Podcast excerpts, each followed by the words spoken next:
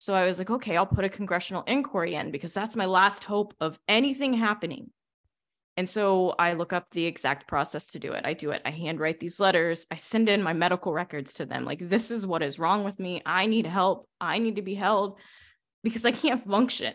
I can't hardly hold my daughter at night. I'm having panic attacks. I'm having moments of just like complete and utter despair. And no one's helping me. Hello, this is Rob Conlon, and you're listening to the Oath We Took podcast the show that tells the Marine Corps story through the Marines that served. Today is a bonus episode, and I'm joined by Tab Bartley. She is the reason for this podcast. There are so many amazing Marines who hesitate to tell their stories. Their stories hold so much power and so many life lessons, but oftentimes they go untold.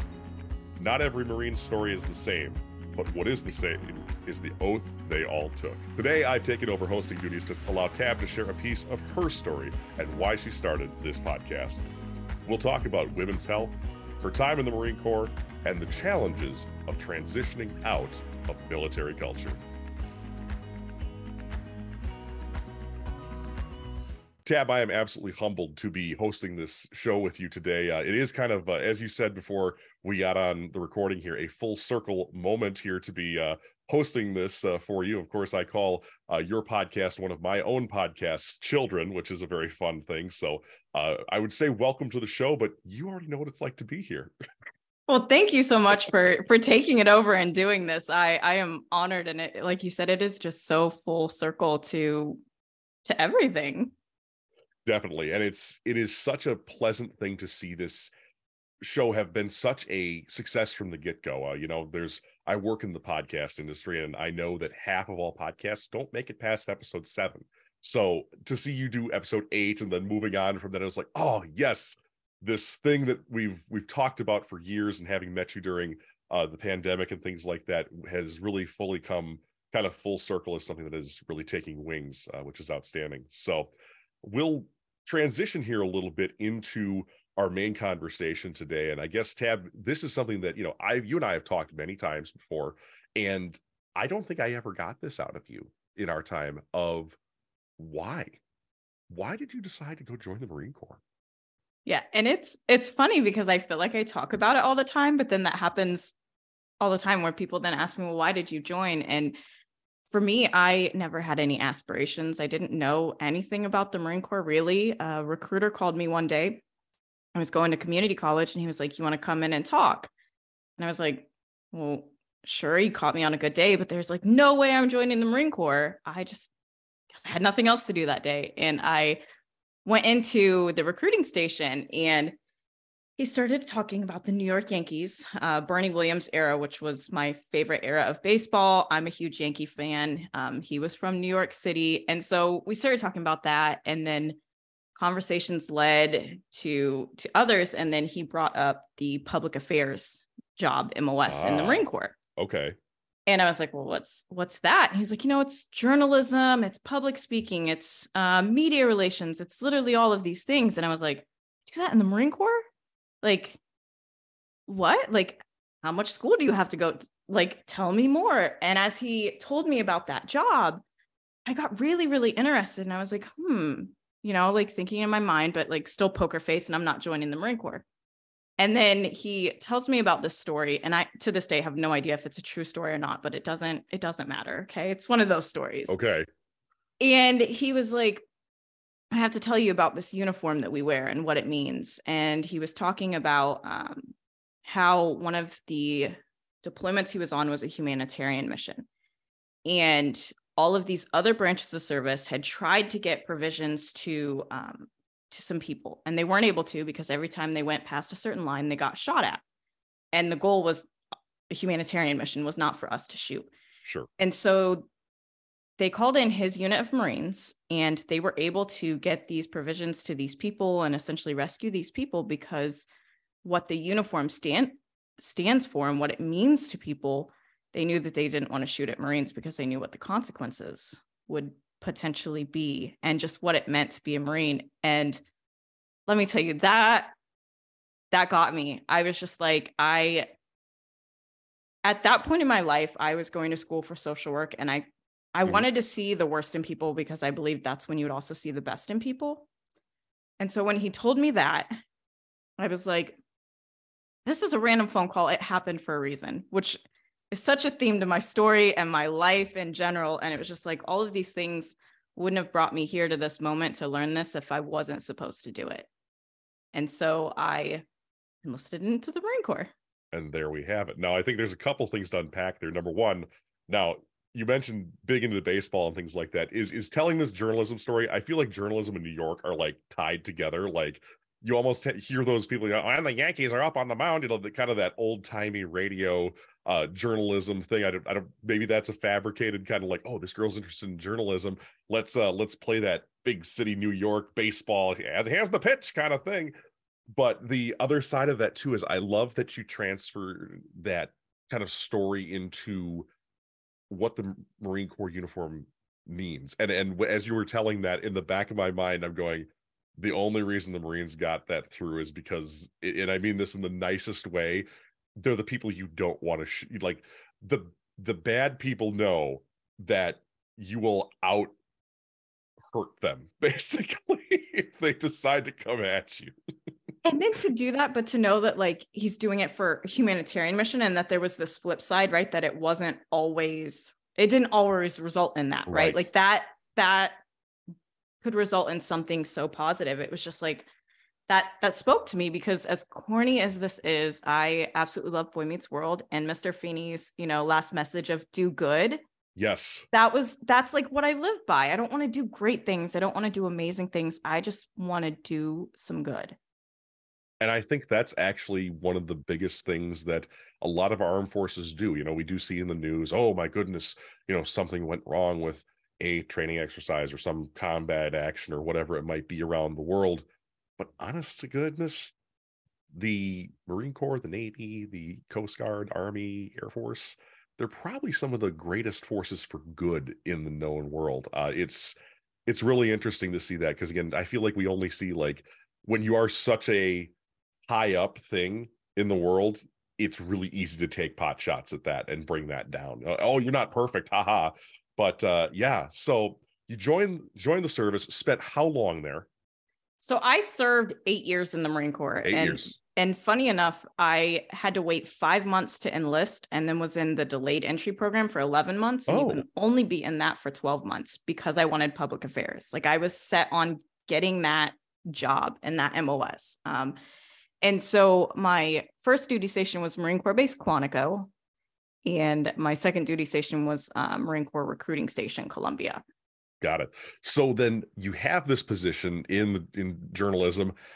How was your time doing eight years of this, where basically Uncle Sam signs your paycheck, number one, but kind of owns you as far as a journalist, number two? It was for me, it was a very cool experience. So all of us and all the armed services go to the Defense Information School, which mm-hmm. is just an amazing school and institute. And the way that you're trained in the military, it worked so much better for me than just sitting in a classroom because it was so hands on. It was so just like super active. And my first duty station, I I feel really old now. I worked for the last newspaper of the Marine Corps. It no longer exists.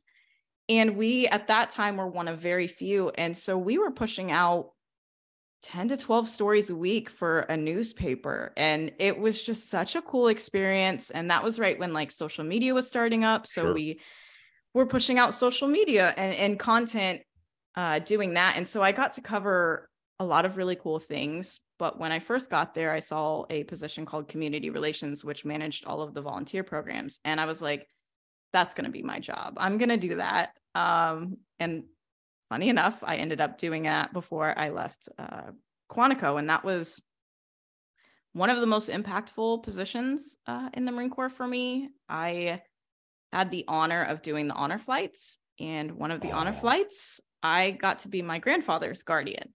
Um, that is magical. That is absolutely magical. Yeah, I. It? He didn't talk about his time in the army until after that, um, and there was a moment in it where we were sitting on the bus and he just like reached out and held my hand and he was like i don't know why i made it when everybody else didn't And it was just like I had nothing to say to him, but he didn't want me to say anything. It was like in that moment, I realized he wanted to be able to talk about it and have somebody listen. And that that really, really stuck with me. Like I don't always have to have something to say. Sometimes in those moments, especially of like that trauma and those tragedies and all of those emotions, sometimes all you need is somebody to listen to you. Right. Silence is a sound sometimes. Silence is a tool and something I know about, you know, not only in my day job, which is making podcasts for people, but having that pause, having that moment with him, I'm sure, as he's listening to himself, but also listening to how you're reacting, even if it's just like breathing sometimes of because we we convey emotions in other ways, you know.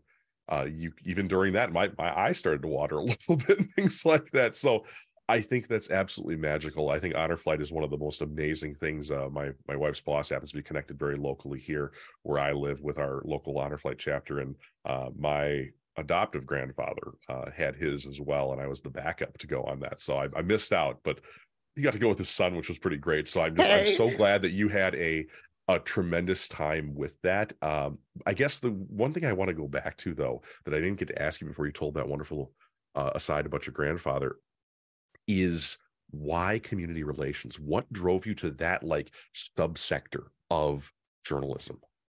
So at Quantico, they they got to at that time it was a whole office and they got to inter, interact a lot more with the local community there was all of the volunteering we did was outside of base it was at the local spca center it was at the local elementary schools and middle schools and just different community events and i absolutely loved seeing that integration and seeing people's perceptions kind of challenged of what it means to be a Marine and what oh. it means oh. to serve and those interactions. And and Quantico is a huge military community. So it wasn't as like there weren't as many perceptions being challenged because a lot of these people here are used to it. But it was it was really cool to see and to see that interaction and to see like kids especially interacting with Marines. And um it was it was just something I wanted to be a part of. And it was a leadership position. It was a lot more leading and a lot more managing and getting people of way higher ranking to do things and running events and still getting to take photos, still getting to write, but not at the same capacity, not where that's sure. everything. I'm a a very much a people person. And so it was a lot more peoply. Gotcha. So forgive the pun here, but maybe a little bit less grunt work uh, in this case to to get some of that that leadership and and bring that part of of growth into yourself. That's awesome. I, I really like that. Uh, I guess when you're in this eight year span, what was your favorite thing about spending time doing this big development and interacting with these communities? So I my second duty station was Marine Corps Recruiting Station Columbia, and I managed all of um, South Carolina minus the Beaufort area, and then up into like the Asheville, North Carolina area, and a piece of Georgia. And it's a lot of geography. It's a huge, yeah, huge that's, location. A large area. Um, wow. Yeah, I had a nice uh, for a while, a nice H three that was all branded, um, and then just a red F one fifty, which wasn't as cool. Um, but right.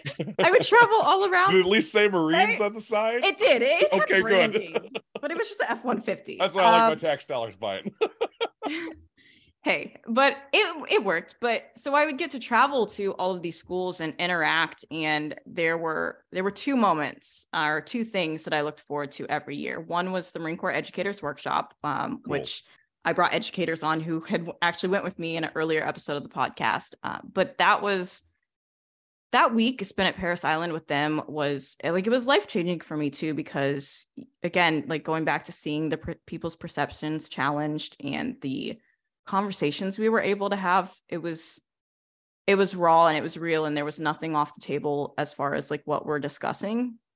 And i think that's really important. And then i had the opportunity to help create the first um, volleyball leadership academy that the marine corps ever did. And it brought my two loves together of volleyball and the marine corps. And it was something that my command believed in me. And when i was like i think this is something that'll work they were like all right, we have your back and we'll put the money into it. And so we were the first ones to do it. And now it's it's done across the East Coast. And so that was something that was very unique into my rank and position that I don't think any anybody else would have even had the opportunity even if they wanted to but i had leadership that was utterly amazing and just let me let me do my job and believed that i could do it and that was a, that was really impactful sure the question i have to ask here about that program that you just described how do the marine corps and volleyball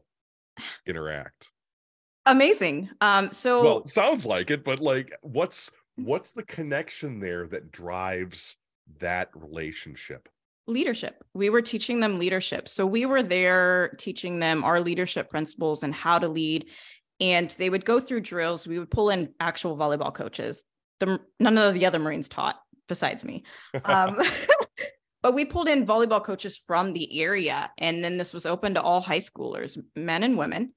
And they would come in and we would we would teach different leadership traits and how to lead in different scenarios and have different conversations of how do you bring these leadership skills and implement it on the court and then just in your everyday life. And that's one thing i will say about the marine corps i i think the marine corps has the best leaders and makes the best leaders out there hands down uh, when you you can look up the leadership traits and the leadership principles and there are so many amazing tools and things to utilize to become a Marine Corps. And that's something the Marine Corps has done very well because we've had to, because we're such a smaller branch of service that we're leading at way lower ranks and we're having more responsibilities than the other branches of service way sooner. And so that's something at least my recruiting station and, and Marine Corps recruiting in general tries to provide to their community is we don't need you all to join the Marine Corps, but here's something we can give you. Here's some leadership and here's some some take back. That's really wonderful again and the fact that it's open to everybody so that even folks who don't decide that the marine corps is the right path for them have something that they can take away and say hey man those marine folks are really quite fantastic. They taught me all this amazing stuff. And of course it's forget another pun here kind of battle tested if you will as well which is outstanding so thanks for drawing that that line there for me especially with such a unique program uh, again volleyball would not be the the vector I thought would go. But again, I suppose when you have a small unit under your command in a certain position on a field, whether it's a battlefield or a volleyball court, you probably uh there's probably quite a few parallels there, which is great. Okay. So, volleyball, fantastic time running, you know, the last Marine Corps newspaper, all of these things connecting with communities across your career in the Corps. It's time to pack it out. What and or rather why rephrase that. Why did you transition out of the marine corps? Um, sadly it wasn't it wasn't really a choice that i had made. Um, my my body gave out and i so i had three beautiful children when i was in the marine corps and shortly after having her when you have a kid you get your initial like six weeks from your your OBGYN that hey you're good to go. Uh, the issue being for us is nine times out of 10, that's a civilian who has no experience in the military or the Marine Corps. And so my OBGYN said, You're good to go.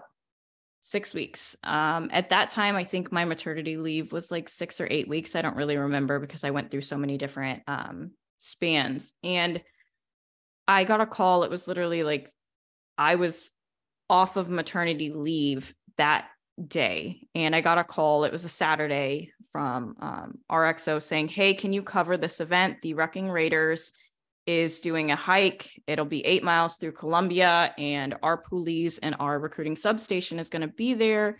Can you join and take photos? Heck yes, I can. Like that's that's what I live for, right? Like that's what I love to do. And so I grabbed I my hear, pack. I can hear the oorah out of your mouth. Yeah. like, hoorah, let's go.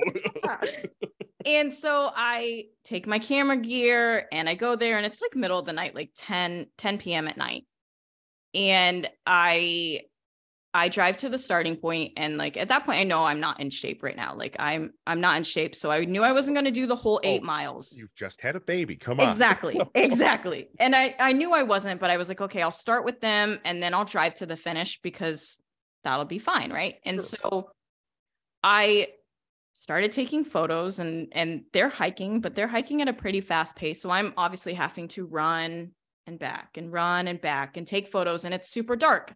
So it's really hard for me to get the photos. They're on you know streets with hardly any lights so i'm out there a lot longer than i thought i was going to be.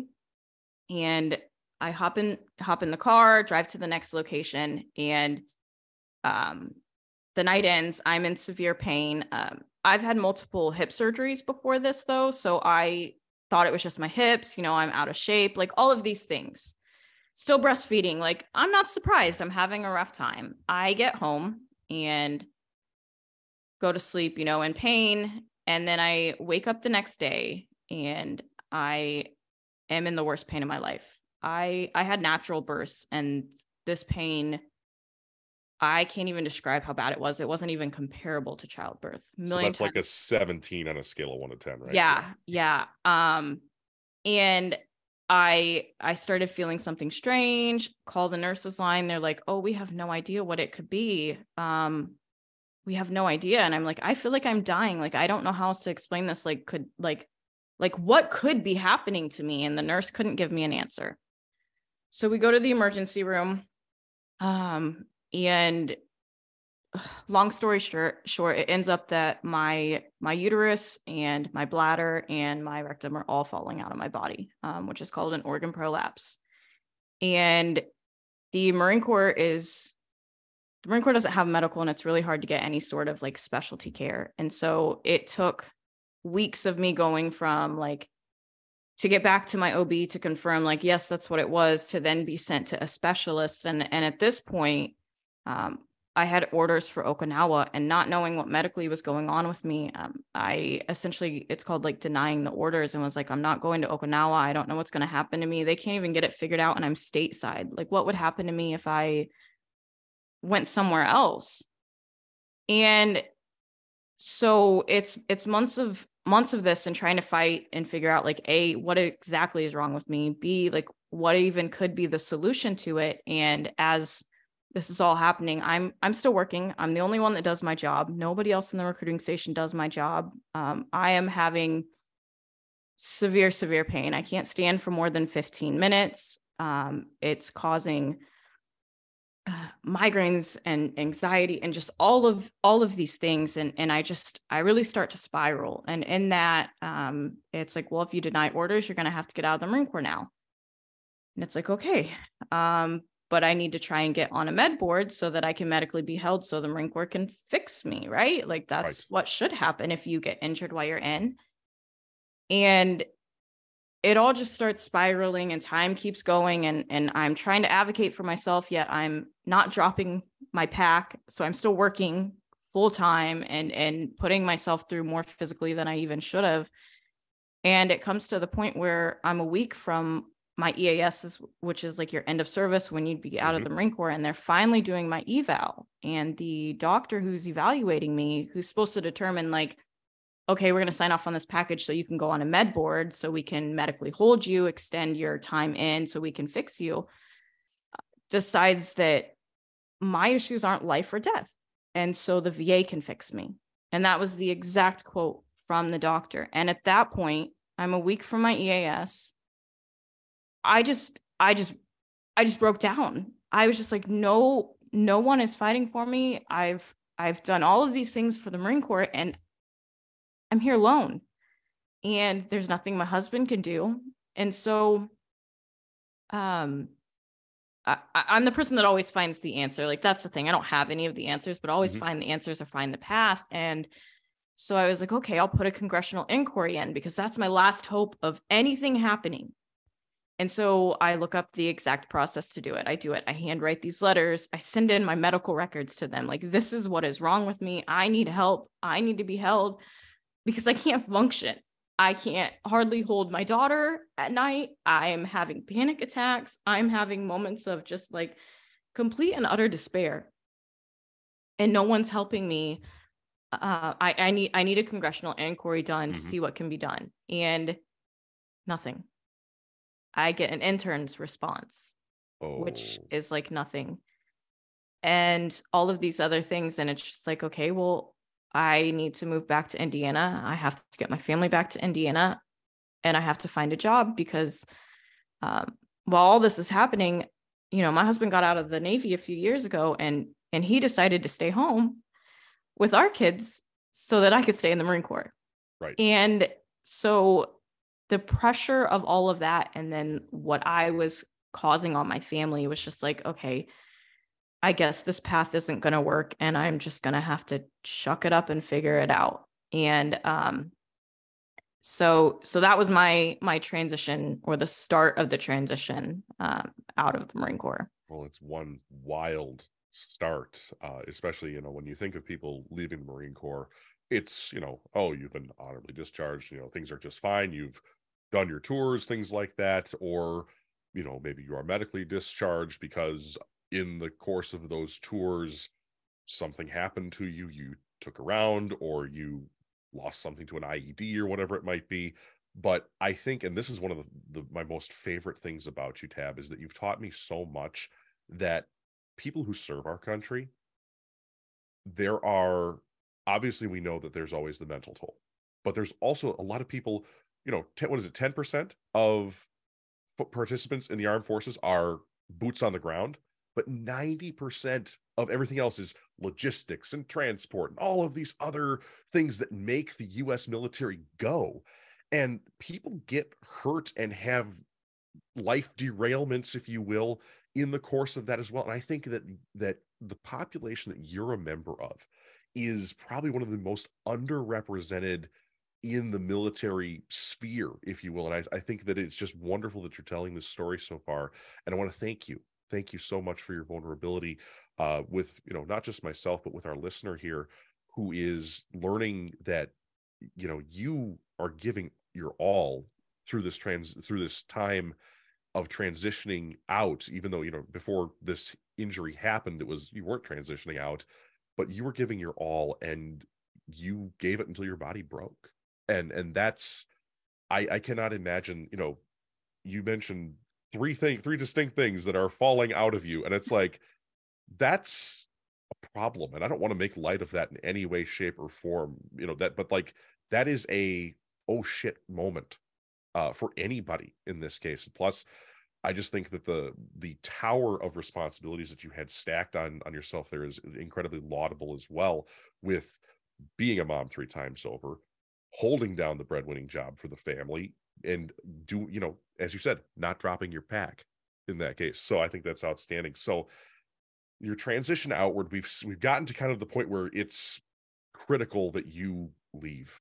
Uh, in my past i had a, a, time where i left an organization that had an incredibly strong culture. And this is actually something i've i've been meaning to look into and study a bit myself is that some organizations military in particular and other ones that sort of touch that a little bit have incredibly strong cultures. When you remove yourself from them, whether it's voluntarily or not, it sort of takes a piece of you with it.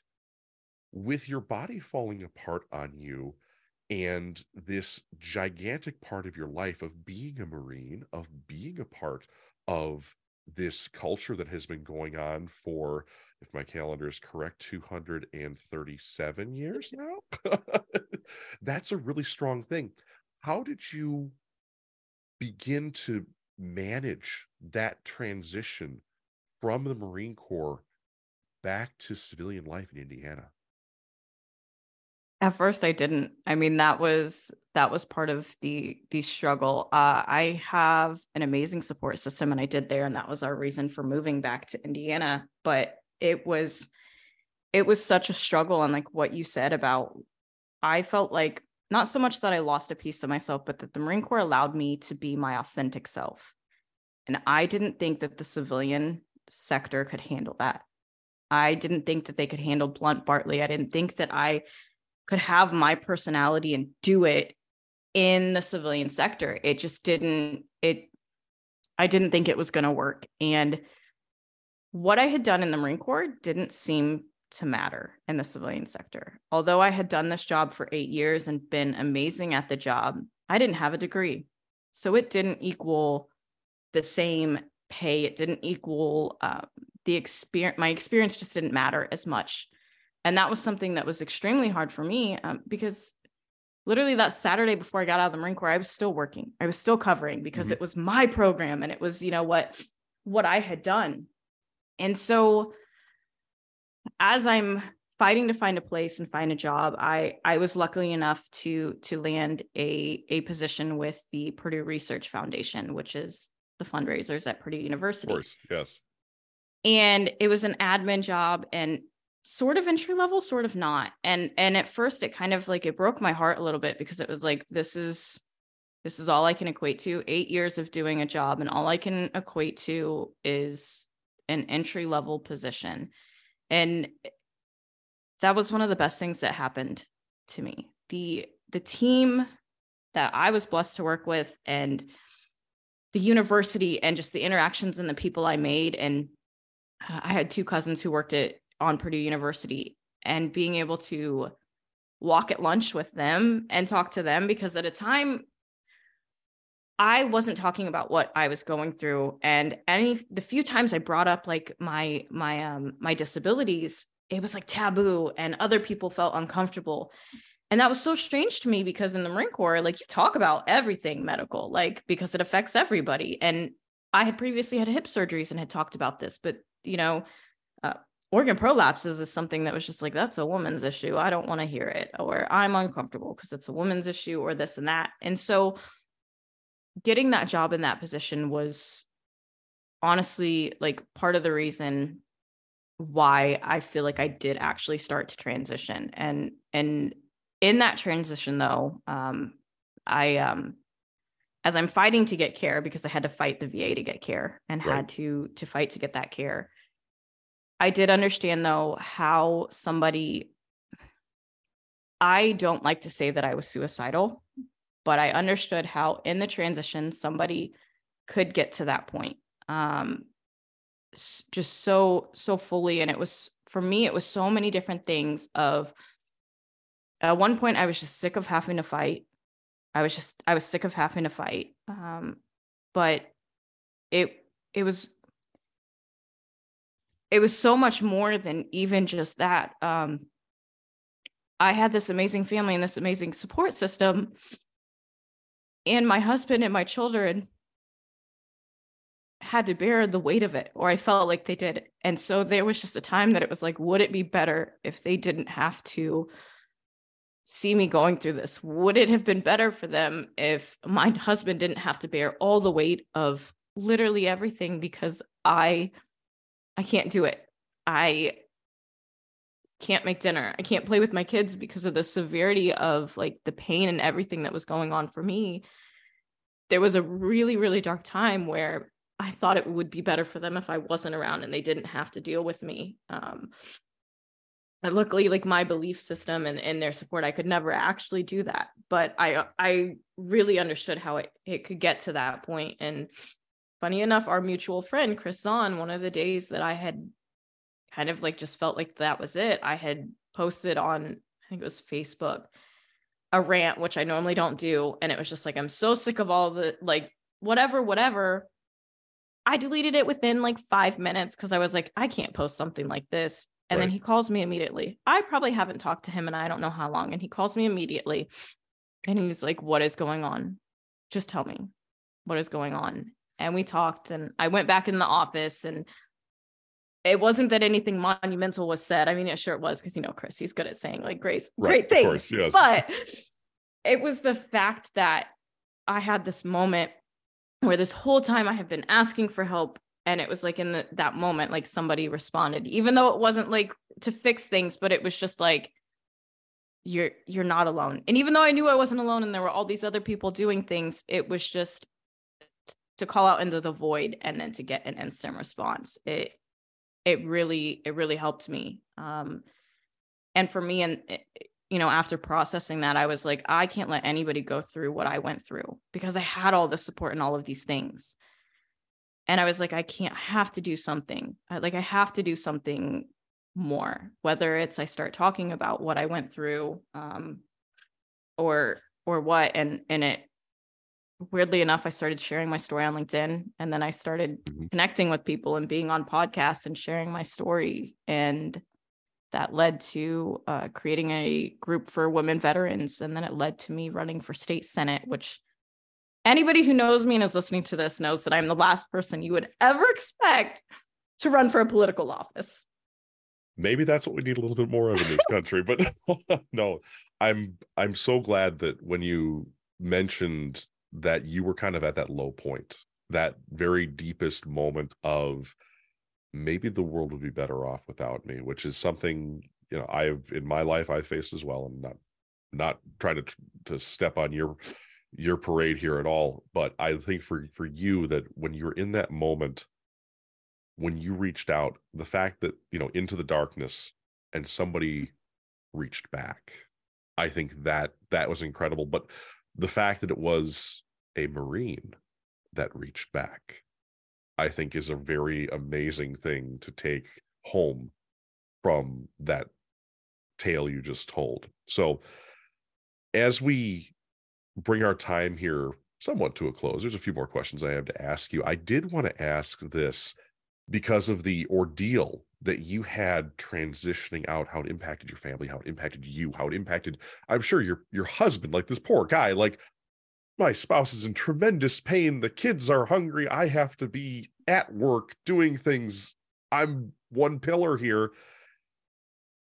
Did the Marine Corps let you down a little bit when it came to your health care as a woman? They did, honestly. And it was something that I think that was part of it for me that it was so hard to admit. Um, and I think it was I was so proud to be a Marine and it felt like I lost that, right? And when I was in the Marine Corps, I didn't get the name Blunt Bartley because I was nice about things in the Marine Corps. I got the name Blunt Bartley because when things were messed up or weren't right, I was all about saying, well, this needs fixed or this needs changed, right? All about, when you yeah. when you love something, you want it to be better. Yes. And it felt like when I got out that I almost couldn't do that anymore because I wasn't in. And then it was hard to be my own voice against the Marine Corps too. But as I got out, and I met more and more female Marines who experienced the same physical ailments I had. I realized that this was a trend and it is a trend on multiple generations of females in the Marine Corps. And so the Marine Corps is failing and they do need to do better. And there's a lot of initiatives that that need to happen and should happen and could happen as simple as postpartum care of a doula. That that could have changed everything for me I could have potentially known that it was happening and known that um, I needed to take whatever precautions. Uh, you know, I'm now seen for it. I will be in pelvic floor physical therapy probably for the rest of my life unless I decide to get surgery. It's not like this thing goes away. It's not like it, it's not something you can just fix. It's going to have an impact on me for the rest of my life. And for the Marine Corps to be so nonchalant of it's not life or death and the VA can fix you, it's not the right mindset and we we need to prevent this from happening and and there's a lot of steps that the marine corps could take and should take and then personally i shouldn't have been fighting that battle alone i i had a command that should have been fighting for me and making sure i got the medical needs i i should have gotten interesting so tab i want to press a little bit more on that if you'll let me how else can the marine corps better support postpartum and pregnant service members yeah, I think one of the easiest things, and especially with doulas having just been approved by TRICARE, we need to extend the doulas services to postpartum care. We also need to implement in the Marine Corps better training physically. You have to think when female Marines are pregnant, nine times out of 10, they're nowhere near their support system. They're not by their mom, they're not by their aunts. Even if they were, their aunts and moms probably weren't as physically active as female Marines need to be. And so that means we need to take a specific look at postpartum. What do we need to do to prepare the body to be able to do pull ups, to be able to run three miles, to do all the physical things we have to do? There does need to be separate physical training and teaching around around that because you're you're on an island 9 times out of 10 who's going to tell you what's happening in your body or what could happen or how to prevent it and it's the Marine Corps' due diligence to make sure that that female Marines know what's going on in that time in their lives. It's no different than preparing somebody who's overweight to how to properly make weight or how to if you can't run the 3 miles, how do you get physically fit enough to run the 3 miles? If you can't do pull-ups, you know, all of these things are taught and it's part of the Marine Corps. Well, it should be the same when somebody is going through postpartum. Interesting. And I, as you mentioned, like doing pull ups, I'm like, yeah, that is a full body thing. And, and when you have a child, a lot of those core muscles that are probably very essential. I'm not a, you know, a kinesiologist or anything like that, but like a lot of those muscles are probably either out of sorts, number one, or damaged in some way or another. So yeah, I think that that the rehabilitatory training is probably something that a branch of the service should really look at. Uh, Marines, Army, Navy, everybody, uh, which is outstanding. So, I guess the last question I have, sort of based around this tab, is when you got out of the Marine Corps, you're going through this entire process and you finally come to the, the realization that you know what i'm not alone you run for state office and things like that how long did it take you to feel i guess yourself again whole again from getting out of the marine corps honestly i still struggle i'm still eh, going to therapy and we're what that was october of 2018 um and there's still days that that i i do feel alone but I'm not sure the transition will ever fully end. I think it's just different transitions. And I think realizing that has been healing, that the, the transition continues. Um, but it has improved so much because I've found a community and I've found my voice and I've found that my story matters. And in me telling my story, it's led to so many things that I I realized that part of the other thing I missed in the Marine Corps was telling other people's stories and being able to. Um, and we talked earlier for full circle, and and that's where it comes with the podcast. I saw it as an opportunity for me to be able to share other people's stories as well, and the hope that they'll realize how much their story matters and how much they matter. And it's not about you don't need to be the first female marine to do anything or the first marine to do all these things like right it's not about being great it's being good and i just believe that that that we are and our stories matter. And the more we tell our stories the more we realize that there's connections like not only with other marines and other veterans but even in our own community. Well you certainly have a knack for bringing things full circle my friend. Not only even this uh this podcast episode you've done the very same thing. Well that that is leaving us with our last question here, Tab, which is if you had to take the oath again, would you? I would. I I would in a heartbeat. I feel like I was meant to be in the Marine Corps. Um, but the one thing I would have done is I would have dropped my pack sooner and I would have made myself and my family a priority sooner um, because something that was told to me is the Marine Corps can and will always replace you, and they will but it's the Marines to the left and the right who can't. And at the time when I was told that, I took it very personal. I was like, oh, what do you mean? You mean like my I have no value in the Marine Corps? And looking back on it now on the other end, that's that's not what the Marine was saying. They were saying at some point you have to think about yourself first again and and not put the Marine Corps first. That's some pretty wise advice. Outstanding. We have a saying in my industry of when you're ending a podcast, leave people with a moment. And I'm certain that you've done that with us today. This is the Oath We Took podcast. You just heard a piece of Tab's story. You now know one more Marine and one more piece of the Marine Corps history. Her service matters. Her stories matter. Not every Marine's story is the same.